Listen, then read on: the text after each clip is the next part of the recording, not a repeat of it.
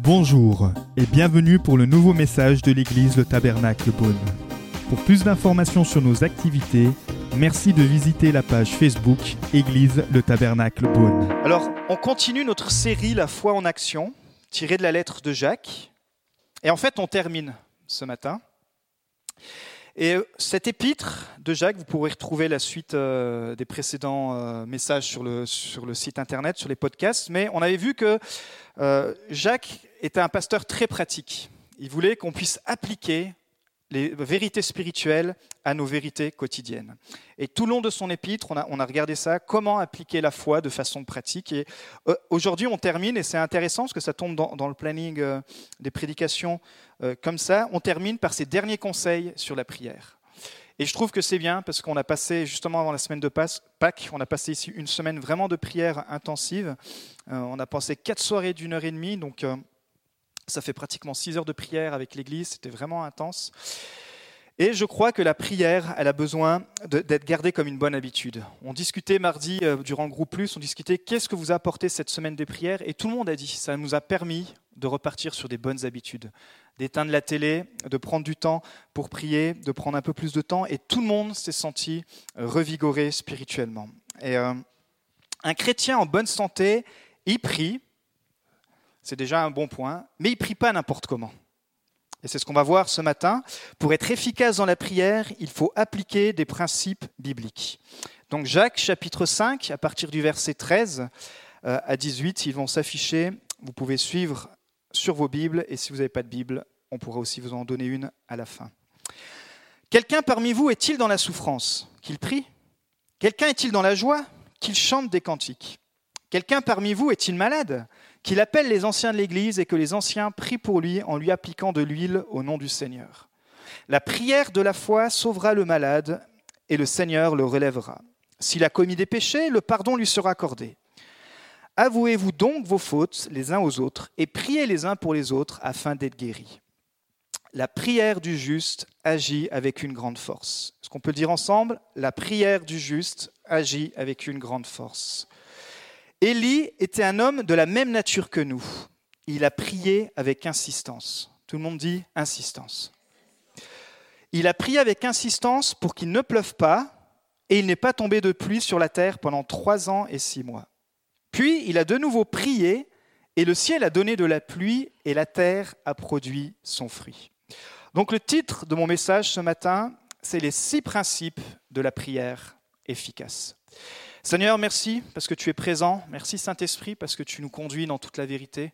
Trouve encore, Seigneur, chaque cœur disposé et viens euh, déposer ta parole, viens déposer ce que tu as prévu pour chacun d'entre nous ce matin. Dans le précieux nom de Jésus. Amen.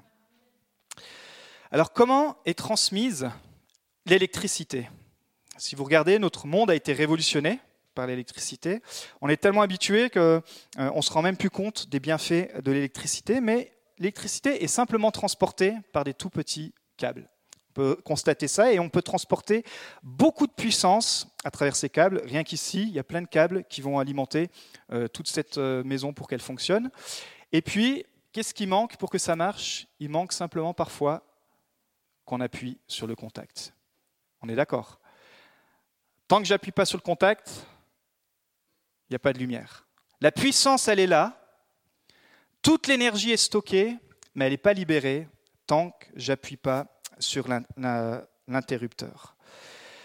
Sans point de contact, sans interrupteur, je ne bénéficie pas de la puissance électrique. Je peux parler d'électricité à mes amis, je peux vous faire des cours sur l'électricité, je peux euh, faire toutes sortes de choses sur l'électricité, mais si mon point de contact n'est pas bon, alors je ne pourrai pas bénéficier de la puissance de l'électricité. Le problème du manque de puissance, en tout cas dans notre cas, il ne va pas venir d'un problème électrique, d'un problème de câble, il va venir peut-être d'un problème de contact. Écoutez bien ceci, la plupart des gens se plaignent du manque de puissance de Dieu, mais en fait, ils ne sont pas en contact avec Dieu. On pense à tort que sans contact avec Dieu, on peut avoir sa puissance, sa provision, sa bénédiction, tous les bénéfices de Dieu. Quel est le point de contact avec Dieu pour accéder à sa puissance? Accessible à tout le monde, peu importe ta nationalité, peu importe le pays, peu importe ton âge, peu importe le moment de la journée, peu importe où tu te trouves. Quel est le point de contact avec Dieu pour accéder à sa puissance? C'est la prière. La prière, c'est le contact que Dieu a mis en place pour nous permettre d'accéder à sa puissance et à ses bénédictions. Quand il n'y a pas de prière, il n'y a pas de contact avec Dieu. Et tu ne reçois pas ce que Dieu a préparé d'avance pour toi. Et ça, écoutez bien, ça va être important ce matin sur la prière, ça va vraiment être des clés euh, qui vont vous permettre d'aller plus loin. C'est pour cela que la seule chose que les disciples ont demandé à Jésus durant tout son ministère terrestre, ils ont dit enseigne-nous à prier. Enseigne-nous à prier. Et ici, vous avez vu, euh, pendant les quatre soirées, je vous ai enseigné une façon de prier. Il y a, beaucoup de façons de prier. Mais il y a, une façon de prier. C'est bien de prier, mais c'est bien de savoir comment prier. Et souvent, on met la culpabilité. On dit, mais tu pries pas, euh, tu vas pas être béni. C'est parce que les gens ne savent pas comment prier. Donc, j'imagine qu'ici, il y a beaucoup de personnes qui savent comment prier. Mais là, je vais vous donner encore six autres principes où là, vous serez obligés, de, vous n'aurez plus l'excuse de ne plus savoir comment ne pas prier. La prière est le plus grand privilège que nous ayons en tant que chrétiens. Pensez-y un instant. Dieu qui a tout créé, si tu le crois ce matin, que Dieu a donné son Fils, il nous a tellement aimés, il nous donne le moyen, le plus simple, le plus facile, le plus accessible par la prière d'accéder à la caverne d'Ali Baba céleste, j'ai envie de dire. Jacques, dans, ce texte qu'on a lu, il mentionne sept fois la prière dans ce petit passage.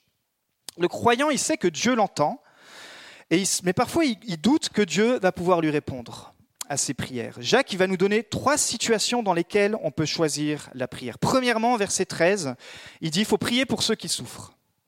Ceux qui souffrent, il ne faut pas les condamner, il ne faut pas les juger, il faut prier. Si ce matin vous êtes là et que vous, souffrez, il faut qu'on prie pour vous. Lorsque nous passons par l'épreuve, notre réflexe devrait être la prière. Pourquoi? Parce qu'on avait vu, et ça vous pourrez écouter les podcasts précédents, que notre foi doit être éprouvée avant d'être approuvée. Comme, c'est un terme qui, est utilisé, c'est comme pour l'or. L'or, avant qu'il soit approuvé, avant qu'il soit déclaré qu'il ait de la valeur, il doit être éprouvé par le feu. Et Jacques nous enseigne que, en fait, l'épreuve, elle doit faire ressortir quelque chose en nous qui est la patience. Et c'est cette épreuve de la foi qui va approuver notre foi auprès des hommes et surtout auprès de Dieu, et qui va libérer des fruits, dont un des fruits de l'esprit, entre autres, c'est la patience. Il faut demander la sagesse, parce que tout le monde passe par les épreuves, mais pas au même moment mais personne n'y échappe. Ce matin, il y a des gens qui passent par les épreuves, d'autres qui ne passent pas par les épreuves. Mais demain, ces mêmes personnes, ça va être inversé. Donc, il faut savoir comment répondre aux épreuves, aux épreuves pardon, et prier quand on passe dans ces moments-là. Jacques, deuxièmement, il dit que celui qui est dans la joie, il chante. On l'a fait ce matin. Peut-être pour vous, c'était dur de chanter parce que vous n'êtes pas dans la joie, justement, vous êtes dans l'épreuve. Mais ce matin, nous avons chanté parce qu'on vous déclarer qui est Dieu au-delà de nos circonstances, qui est Dieu au-delà de nos montagnes, qui est Dieu au-delà de l'épreuve. Et pensez à Paul et Silas dans Acte 16, qui étaient enfermés dans une prison euh, dans la ville de Philippe, une prison romaine, donc ils n'étaient pas dans de très bonnes conditions. Et la seule chose qu'ils vont pouvoir faire, ils vont utiliser le contact de Dieu. Ils n'avaient pas d'armes, ils n'avaient pas beaucoup de choses entre les mains, puisqu'ils étaient prisonniers, ils étaient même liés. On a chanté ce matin, tu libères les chaînes. Peut-être vous êtes arrivé ce matin avec toutes sortes de chaînes. J'espère que dans la louange, Dieu a commencé à vous amener sur ce chemin de libération. Mais Paul et Silas étaient enchaînés, ils étaient en prison euh, parce qu'ils annonçaient l'évangile. Et tout ce qu'ils vont trouver à faire, au lieu peut-être de se plaindre comment j'aurais fait, au lieu peut-être de tout remettre la faute à Dieu, ils m'ont dit on va chanter et on va louer l'Éternel. Alors Anthony a sorti sa guitare, Crève s'est mis au caronne et ils ont commencé à louer, ils ont commencé à adorer et il nous est dit que les fondements de la prison ont commencé à trembler. À tel point qu'avec ce mouvement, les portes, les verrous des portes se sont euh, euh, détachés, toutes les portes des prisonniers se sont ouvertes, les chaînes sont tombées et les prisonniers se sont rendus libres. Non seulement ils ont eu leur liberté, mais ils ont donné la liberté aux autres. Combien savent qu'en tant que chrétien, tu n'es pas simplement à être appelé en tant que sauvé, c'est-à-dire libre de tes chaînes, mais à porter la liberté où tu vas. La liberté sur ton lieu de travail, la liberté dans les prisons des autres. Et la louange et la prière, c'est un moyen que tout le monde peut faire. Tu n'as pas besoin de faire de grandes études euh, théologiques, tu n'as pas besoin d'aller à l'école biblique, tu n'as pas besoin de, de lire tous les bouquins que tu veux sur la prière. Il suffit de commencer, mais d'appliquer quelques principes. Amen. Et troisième chose, Jacques il nous dit qu'il faut prier pour les malades. Dieu reste souverain, c'est lui qui accorde la guérison en son temps. La maladie, parfois elle guérit progressivement, parfois on ne comprend pas, elle guérit, parfois bien sûr elle guérit. Mais il faut aussi, Jacques, il dit, parfois c'est le péché, et si c'est le cas, il faut se repentir. Dans tous les cas, il faut prier avec foi et selon la volonté de Dieu. Mais pour aller plus loin, ce matin, c'est très intéressant. Si vous lisez l'épître comme ça, vous dites, bon, ok, la prière, trois petits points, prier pour les malades, prier quand je suis dans la joie, prier pour les épreuves. Mais intéressant, Jacques, il nous parle de quelqu'un. Il nous parle d'Élie. Il nous parle d'un homme qui n'est pas n'importe quel homme. Si vous connaissez un petit peu votre Bible, ça doit tout de suite résonner. Si vous ne connaissez pas, vous inquiétez pas, on va tranquillement regarder son histoire ce matin. Parce que les principes que bibliques de prière que Élie a utilisés sont les mêmes qu'on peut utiliser aujourd'hui, mais c'est pour ça que je vous ai répété la, la prière, pardon, parce que sa prière a été trouvée juste et efficace. Il n'a pas juste prié comme un chrétien, on va dire, de base. Lui, il a prié et il s'est passé des, sacrées choses dans sa vie. Élie est un homme de la même nature que nous. Il a prié avec insistance pour qu'il ne pleuve pas et il n'est pas tombé de pluie sur la terre pendant trois ans et demi. Puis il a de nouveau prié et le ciel a donné de la pluie et la terre a produit son fruit. Moi, cette semaine, j'ai prié pour qu'il arrête de pleuvoir, ça n'a pas marché. Marcus, je te vois, toi, tu as prié pour qu'il pleuve, comme ça, c'est ça. Hein Qu'il faut qu'il écoute Dieu à un moment donné.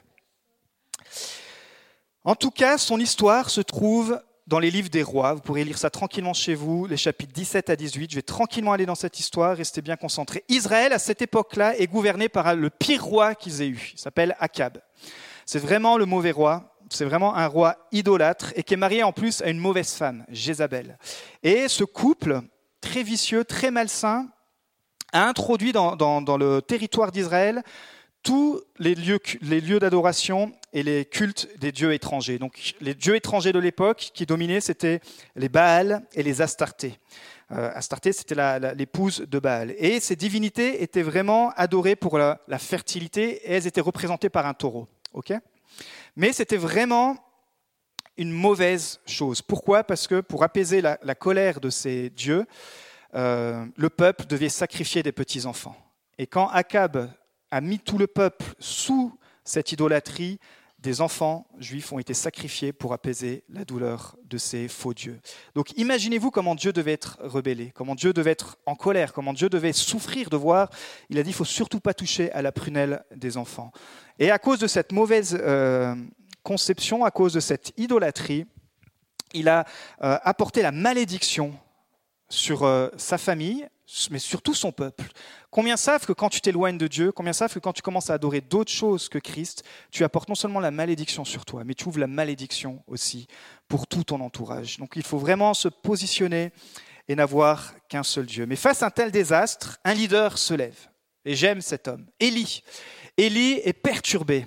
Vous savez, un leader, il doit toujours répondre à un problème. Un leader se lève parce qu'il doit répondre à une situation. Peut-être que vous, dans votre travail, vous vous êtes levé pour répondre à une situation. Peut-être que dans votre famille, c'est vous le leader, vous vous levez pour tenir face à une situation. Cette Église, non seulement dimanche après dimanche, mais jour après jour, elle se lève pour que dans cette ville, l'annonce de l'Évangile soit proclamée. Parce que le problème, c'est quoi? C'est qu'il y a beaucoup plus de monde qui ne sont pas sauvés que sauvés. Et ça, pour moi, en tant que pasteur, c'est un problème. En tant que chrétien, c'est un problème. Pourquoi? Parce que Dieu nous a dit d'aller faire de toutes les nations des disciples. Donc, vous êtes un leader, nous sommes un leader. Notre plus grand problème, c'est le péché. Mais ce problème a été vaincu, on l'a fêté, la résurrection, la Pâque. Christ a vaincu la mort et il nous rend vainqueurs par le message de l'Évangile. En tout cas, le manque de pluie, alors je vais lire le texte, pardon, 1 roi 17, 1. Élie, le Tishbite, il se lève, l'un des habitants de Galad, et il dit à Akab, donc au roi, L'Éternel, le Dieu d'Israël, dont je suis le serviteur, est vivant. Il n'y aura ces années-ci pas de rosée ni de pluie, sauf sur ma parole, sauf sur ma prière, en gros. Et le manque de pluie, ça résonne tout de suite dans un dans cette civilisation où, avec la pluie encore aujourd'hui, tout dépendait de l'eau pour, euh, l'agriculture, etc. En gros, ça voulait dire famine. Famine, donc le peuple allait mourir, le roi allait mourir. Donc, pendant ce temps, Élie a peur parce que euh, il n'aime pas du tout ce que Dieu vient de dire et il veut le tuer. Donc Élie se sauve et pendant trois ans, il va, il va être hébergé par une veuve à Sarepta. Et euh, il va passer pendant tout ce temps-là caché auprès de cette femme, auprès de cette veuve. Et puis Dieu va reparler à Élie, au bout de trois ans. Donc imaginez-vous trois ans en Israël, il y en a qui se sont déjà allés. Moi je suis allé, j'imagine même pas euh, sans pluie. Euh, il fait hyper chaud, vous imaginez le sud, mais plus, plus, plus, bah, trois ans sans une goutte d'eau. Et dans chapitre 18, euh, au verset 1, donc c'est intéressant, chapitre 18, 17, verset 1, Dieu dit, la pluie va s'arrêter. Chapitre 18, verset 1, Dieu dit, il va repleuvoir. Bien des jours passèrent, et au bout de trois ans, la parole de l'Éternel fut adressée à Élie. Va te présenter devant Akab, donc ce mauvais roi, et je ferai tomber de la pluie sur le pays. Mais une étape doit se passer avant. Une étape très importante pour que la pluie puisse tomber.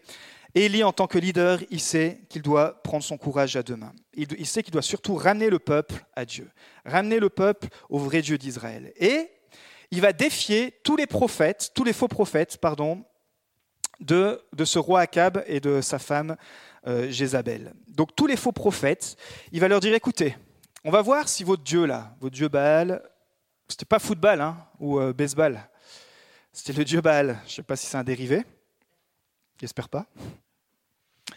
Parenthèse à part, des footeux, ils m'en veulent la mort là. En tout cas, il va dire Élie écoute, amène tes 850 prophètes vous allez mettre votre fameux taureau, on va monter ensemble sur le mont Carmel, et vous allez offrir en sacrifice comme c'était la coutume. Mais, cette fois-ci, moi je vais faire pareil. Et si le seul Dieu qui est vrai, si ce Dieu est, vraiment notre Dieu, ou il est vraiment votre Dieu, il va être capable d'allumer lui-même le feu. Il va être capable lui-même de faire descendre le feu et de consumer l'offrande. Les faux prophètes sont là, bon, ok, ouais, il n'y a pas de problème, ça marche. Donc il prépare le taureau, il prépare le bois, il prépare tout ce qu'il faut il prépare le, tout, le grand, tout, le, tout, le, tout le grand hôtel, tout le grand sacrifice. Et imaginez-vous, toute la journée, la Bible nous dit, vous pourrez lire ce texte de précision comme c'est fort, ils se font même des incisions, ils se font saigner pour couler le sang, pour rappeler en fait leur alliance avec ces faux dieux. Ils font toutes sortes de bazars. Imaginez-vous les, les, euh, les, des rites de sorcellerie, quoi. Hein. Ils font tout ça. Et puis à la fin de la journée, rien du tout. Et ils ne sont pas contents. Et puis là, il y a Élie qui a, un petit sourire au, au coin des lèvres et qui dit, bon, on dirait que Baal, justement, il est peut-être occupé au foot, au football. Moi, je vais appeler mon vrai Dieu. Il nous est dit que Élie pria une seule fois et le feu descendit du ciel et consuma totalement l'offrande. Pas simplement euh, l'animal qui était présenté, mais tout, tout a brûlé. Et là, le peuple a compris que ça fait des années qui sont dans l'illusion, qui sont dans des fausses doctrines, qu'ils ont été perdus, que leurs enfants ont été assassinés, que tout ce bazar que le, roi et sa femme avaient mis en place était vraiment de l'idolâtrie. Et donc, tout le peuple, à partir de ce moment-là, retourne à Dieu, mais la femme n'est pas contente, vous imaginez bien, la femme du roi, et elle va essayer de poursuivre Élie. Mais en attendant, Élie, sa mission, c'est de quoi? De faire tomber la pluie. On a compris pour l'instant, il n'a pas plu. Euh, Élie remet en place euh, le culte du vrai Dieu. Élie va monter au sommet, nous est dit cette fois-ci, du mont Carmel. Et cette fois-ci, il va prier pour que la pluie tombe. Et il nous est dit qu'il va y aller avec son serviteur, avec un autre bonhomme, un autre gars. Et il prie. Et il dit, écoute, va voir, marche, et puis va voir si la pluie arrive. Et puis le serviteur, il va, il revient, il dit, Élie, non, il n'y a rien. Il nous a dit qu'il va faire ça sept fois. Sept fois, il va prier avec intensité, avec la foi. Et au bout de la septième fois, le gars, il revient et dit Élie, je voudrais pas te décourager, mais il y a juste un petit nuage de la taille de la paume de la main. Regarde la paume de ta main et il voit ça dans le ciel. Il dit, Élie dit Ça y est, la promesse arrive. Élie est complètement encouragé et dit Dépêche-toi de te préparer parce que la pluie arrive. Et quelques heures après, effectivement, le ciel s'est obscurci, la pluie est tombée, les récoltes ont pu reprendre et la nation a été sauvée. Mon point ce matin, et c'est là où je vais arriver à mes six points, ça va être très court mais très pratique. Jacques nous dit qu'Élie était de la même nature que nous. Jacques nous enseigne de prier comme Élie a prié. Si vous avez envie de faire pleuvoir la pluie ou d'arrêter de faire pleuvoir la pluie, si vous avez envie de faire descendre le feu, parce que Élie quand même, quand il dit que c'était un gars comme nous, Élie c'était quand même un homme de miracle. Pendant euh, son petit séjour de trois ans chez la veuve, il a quand même ressuscité sa fille. Euh, moi, je prie, euh, j'ai, ressuscité encore personne. Donc il dit, Élie, était la même nature que nous. Il ne veut pas qu'on compare nos miracles aux miracles d'Élie, mais il veut qu'on compare et qu'on s'acquiert des principes qui, des années après, pour un chrétien, sont valables. Donc, écoutez bien, avec les principes avec ces principes-là, on peut avoir les mêmes résultats lorsqu'Élie priait. Première chose, Élie était persuadé que Dieu allait l'exaucer. Ésaïe 65, 24. Alors, avant même qu'ils ne fassent appel à moi, je leur répondrai. Avant même qu'ils n'aient fini de parler, je les exaucerai. Souvent, on a mal compris ce verset. Qu'est-ce que Dieu est en train de dire? Il dit, en fait, avant que tu demandes, je te réponds. Mais il ne dit pas simplement ça pour te dire, bah, tu n'as pas besoin de me demander. Il dit en fait que tous les plans qu'il a préparés pour ta vie, ils sont déjà prêts, ils sont déjà stockés. Mais il faut que tu me les demandes pour que je réponde, pour que je les euh, libère. Tous les plans merveilleux de ta vie, ils sont en stock, mais cette prière du juste, elle est là. Il sait que Dieu a, réservé tout ce qu'il y a de meilleur. Dieu a préparé pour nous des œuvres d'avance, mais il faut qu'on puisse prier pour les libérer. En fait, il a déjà déclaré ta volonté sur sa vie. Ta vie est déjà écrite dans le ciel. Dieu ne se lève pas le matin et dit Tiens, Ricardo, mais qu'est-ce que je vais faire avec lui cette année? Qu'est-ce que je vais faire avec Gaël, tiens, cette année Non, Dieu, il a prévu, il a prévu toute ta vie. Et parfois, c'est dur à croire. Même moi, même moi il faut que je me le rappelle, il faut qu'on se le rappelle, que Dieu ne se demande pas, mais qu'est-ce que je vais faire avec, avec ce gars-là ou avec cette femme-là? Dieu a déjà préparé des œuvres d'avance, et la prière permet de nous libérer, nous, de sa volonté sur notre vie. En fait, la prière permet de, de libérer le camp quand est-ce qu'on va prendre contact, Dieu se demande avec toi, avec moi, pour que je puisse lui montrer ma parfaite volonté. La prière active la volonté de Dieu pour ta vie. Vous savez, c'est comme euh, Netflix sur ton iPhone. Est-ce qu'il y en a qui ont Netflix? Non. Bon, vous allez, vous allez me suivre, j'espère.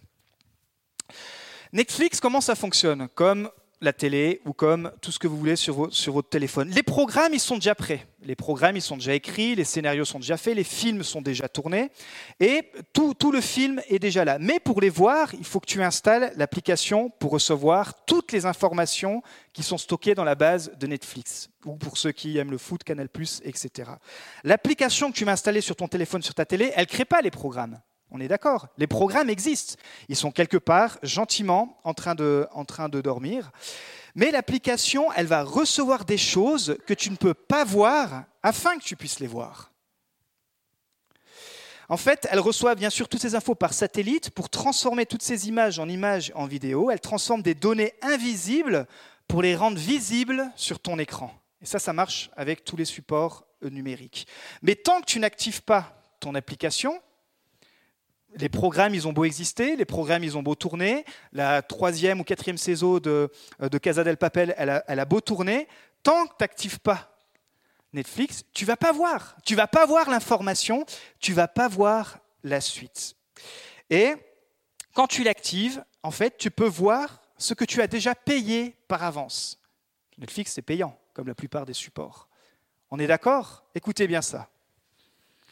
La prière te permet de rendre visible la volonté invisible de Dieu pour ta vie, car Jésus a payé le prix de la diffusion à la croix.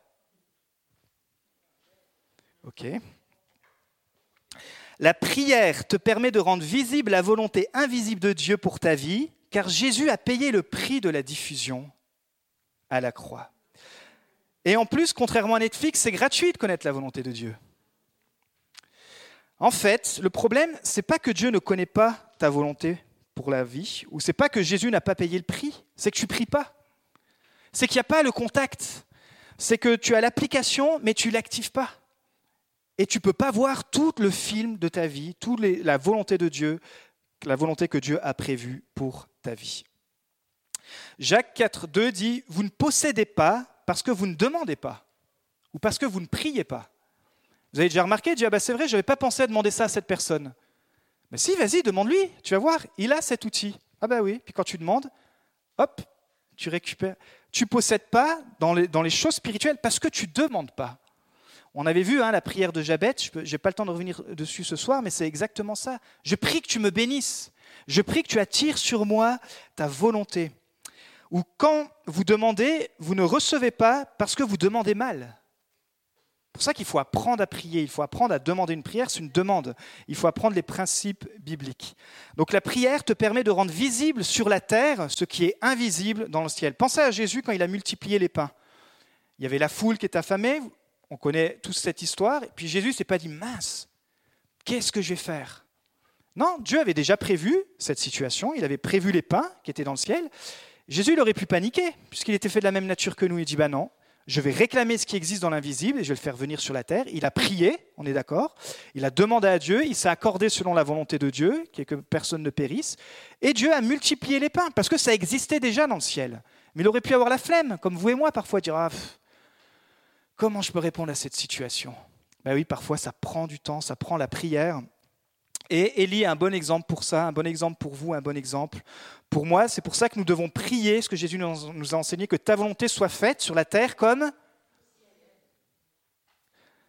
sur la terre comme dans la caverne d'Ali Baba. Parce que tout votre plan, toutes les bénédictions, tout ce qui existe, existe déjà en fait spirituellement. Mais tant que tu n'actives pas, Dieu il a besoin de te rendre participatif. Il n'a pas fait de nous des robots. Donc très rapidement, Élie, chapitre 17, verset 1, Dieu lui dit qu'il va pas pleuvoir à cause de l'idolâtrie. Il pleut pas. Chapitre 18, Dieu lui dit qu'il va pleuvoir parce que finalement, ils ont retrouvé le culte de Dieu. Il a plu. Mais Dieu parle et c'est Élie qui active encore une fois la volonté de Dieu sur terre. Vous voyez ce que je veux dire? Élie aurait pu dire, bon, bah, c'est super, super Seigneur ce que tu dis. Waouh, il va pas pleuvoir. Non, mais non, faut que tu ailles le dire, faut que tu ailles prier, faut que tu ailles le proclamer. Et pendant la semaine de prière, c'est pour ça que je vous disais, il faut vocaliser la prière. Parfois, il faut prier avec force, il faut prier avec une voix euh, euh, à voix haute. Deutéronome 28, 12. Voici ce sur quoi Élie s'est basé en fait. Parce que Élie s'est basé sur la parole de Dieu. L'Éternel t'ouvrira son bon trésor, le ciel, pour envoyer au moment voulu la pluie sur ton pays et pour bénir tout le travail de tes mains. Retiens simplement qu'Élie connaissait la parole de Dieu. Il priait pas dans le vent, mais il priait en s'appuyant sur les promesses de Dieu. Ok, ça va jusque-là? En gros, la triste nouvelle, c'est si tu connais pas la parole de Dieu, tu sais pas prier pour ça que Jésus disait aux pharisiens, qui eux connaissaient la parole de Dieu mais ne savaient pas l'interpréter, il dit, mais ça c'est des paroles qui sont multipliées en vain. Bala, bala, bala, bala. Oui, ça fait beaucoup de bruit, ça fait des... mais ça ne sert à rien. Jésus il dit, si tu veux prier avec autorité, si tu veux prier selon la volonté de Dieu, il faut que tu puisses te baser sur les promesses. Et il y a des milliers de promesses dans la parole de Dieu. C'est pour ça qu'il faut connaître la parole de Dieu à l'époque, il connaissait que l'Ancien Testament. Élie s'est basé sur la promesse. Il dit Ok, Seigneur, tu as promis que tu enverrais la pluie quand le peuple euh, reviendra à toi. Alors je vais me baser sur ça. Je vais me baser sur ce que tu m'as dit et je vais me baser sur la parole de Dieu. Donc le premier principe ce matin pour une prière efficace, tu dois prier les promesses de la parole de Dieu. tu dois savoir ce que tu dois prier en fonction de la situation. Premier point. Jacques ensuite, il lit le résultat de la prière avec l'état du cœur. Avouez donc vos fautes les uns aux autres et priez les uns pour les autres afin d'être guéris. La prière du juste agit avec une grande force. Élie est un homme de la même nature que nous. Il a prié avec insistance pour qu'il ne pleuve pas. Il n'est pas tombé de pluie sur la terre pendant trois ans et six mois. Puis il a prié et le ciel a donné de la pluie et la terre a produit son fruit. En fait, Jacques nous dit, s'il y a de l'idolâtrie dans ton cœur, comme à l'époque d'Élie, tu n'auras pas la pluie. C'est-à-dire tu n'auras pas la bénédiction de Dieu. Tu vas prier, mais il n'y a rien qui va se passer. Le premier, la première chose à faire, c'est de regarder son cœur. Quand l'idolâtrie est confessée, quand la repentance est active, alors Dieu envoie la pluie, Dieu envoie la bénédiction. Dieu envoie et ouvre les portes de son ciel. C'est quoi l'idolâtrie aujourd'hui? Pas besoin de te faire un dessin si tu es sensible au Saint-Esprit, c'est tout ce qui prend la première place de notre cœur. Dieu a dit, je veux que tu m'adores de tout ton cœur, de toute ton âme et de toute ta force. Tout ce qui prend ta force et tout ce qui prend ton énergie, tout ce qui t'empêche parfois de prendre du temps avec Dieu parce que tu es trop fatigué, bah peut-être que Dieu est en train de te dire, ouh là là là là, est-ce que le travail là, est-ce que cette activité qui est bonne, mais est-ce que ça t'empêche pas de venir m'adorer? Voyez, donc laissez le Saint-Esprit travailler, votre cœur, laissons le Saint-Esprit travailler notre cœur et posons-nous chaque fois la question avant de prier tous les jours, qui est le trésor de mon cœur? Qui est la place de mon cœur? Qui ou quoi Ou où c'est parfois un lieu, c'est parfois un endroit, c'est parfois une personne. Ça, c'est, pour ça que euh, David dit euh, examine mon cœur, examine mes pensées. C'est quelque chose qu'on doit faire tous les jours. C'est bon la repentance. Dis à ton voisin, c'est bon la repentance. Ésaïe 59.2, ce sont vos fautes qui font une séparation entre vous et votre Dieu, ce sont vos péchés qui vous l'ont caché et l'ont empêché de vous écouter. Donc le constat, ok Seigneur, il y a une situation, je ne suis pas droit devant toi, je te demande pardon, hop, le péché est enlevé et Dieu ne se cache plus. C'est pas que Dieu joue à cache-cache, c'est que nos fautes l'éloignent de lui. Deuxième principe, donc pour une prière efficace, tu dois savoir quel est l'état de ton cœur. Troisième principe, et il y en a six, il faut apprendre à entendre la voix de Dieu. L'autre clé de la vie de la prière d'Élie, c'est qu'il était capable d'entendre la voix de Dieu. En fait, il savait ce qu'il devait prier, ça c'est déjà bien. Il savait qu'il devait prier la parole de Dieu, il savait qu'il devait prier la promesse que la pluie devait tomber parce que le peuple s'était repenti, mais il savait quand, c'est-à-dire le moment. Il a su qu'à partir d'une certaine date, il fallait qu'il quitte la veuve et qu'il aille prier cette prière. Et parfois, euh, on cumule les promesses, on cumule les prières, on cumule les déceptions parce qu'on oublie d'entendre la voix de Dieu pour apprendre à prier le camp. Seigneur, je crois que cette promesse, elle est pour cette saison et je vais prier pour que cette promesse, elle arrive dans cette saison. Et ça, c'est apprendre à connaître la volonté de Dieu, mais sans la proximité de Dieu, c'est impossible. Vous savez, c'est comme quand tu roules et que tu écoutes la station radio que tu aimes bien préférer. Il y en a ici qui connaissent euh, Cassis FM Purée, les bourguignons, quoi. Mais c'est une chaîne c'est une chaîne de radio bourguignonne, les gars. Hein. Je suis désespéré. Bref, prenons une autre chaîne. Mais prenons Cassis FM, parce que mon, exemple, en plus, vous l'avez grillé là. Mon exemple, il est bien. T'écoutes Cassis FM, mais plus tu t'éloignes de la Bourgogne, quand, je vais voir ma, belle famille en Suisse, plus je m'éloigne de la Bourgogne, et moins tu reçois le signal.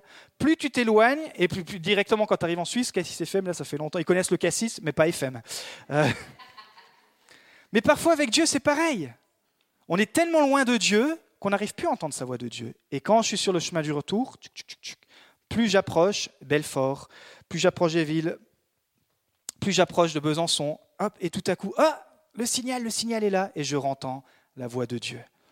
Donc le troisième principe, tu dois être assez proche de Dieu pour entendre sa voix. Euh, Élie va au mont Carmel pour prier que la pluie tombe. Quand tu lis le texte, en fait, il nous est dit qu'il va au sommet. Vous avez déjà regardé des expéditions, quand les personnes franchissent un sommet, c'est dur. Et c'est surtout pour lui l'occasion de se retrouver seul à seul avec Dieu.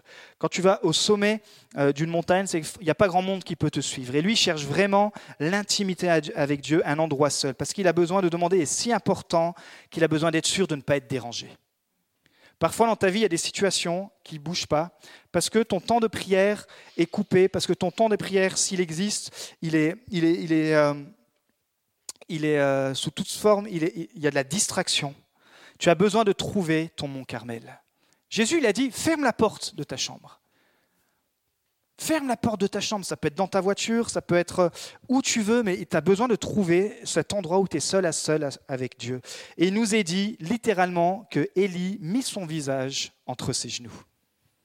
Waouh Quelle prière de consécration. Et certainement pourquoi? C'était pour plus entendre les distractions, pour plus entendre les doutes. Ça vous est certainement arrivé. Quand on commence à prier, qu'on comprend avoir une bonne habitude de prière, il y a toutes sortes de doutes qui s'installent.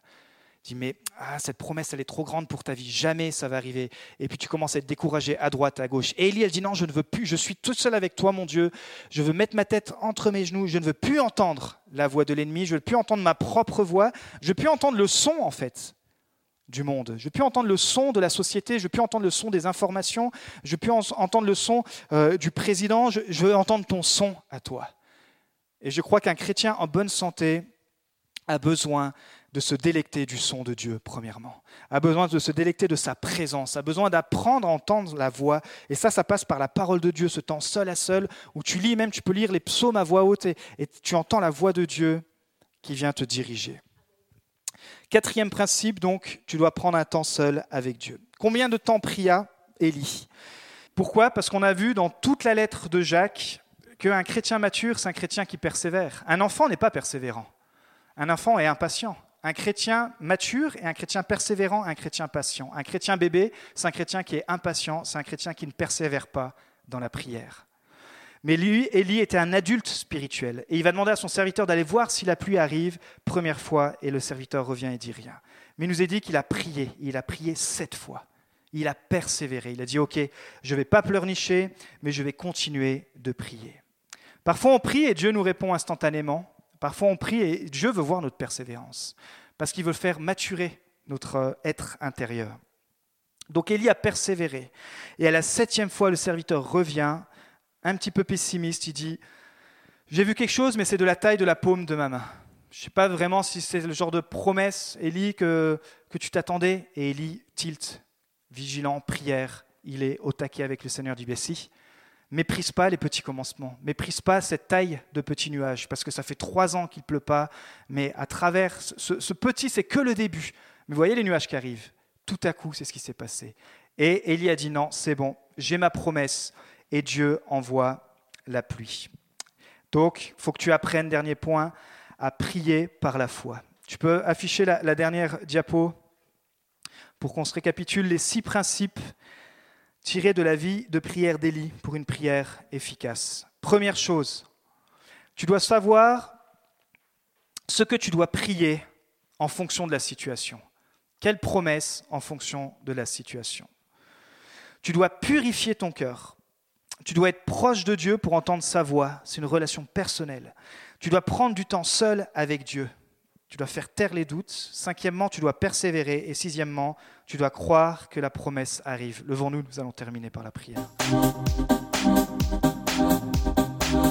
Nous espérons que vous avez apprécié le message de cette semaine. Pour plus d'informations sur notre Église, merci de visiter la page Facebook Église le Tabernacle Beaune.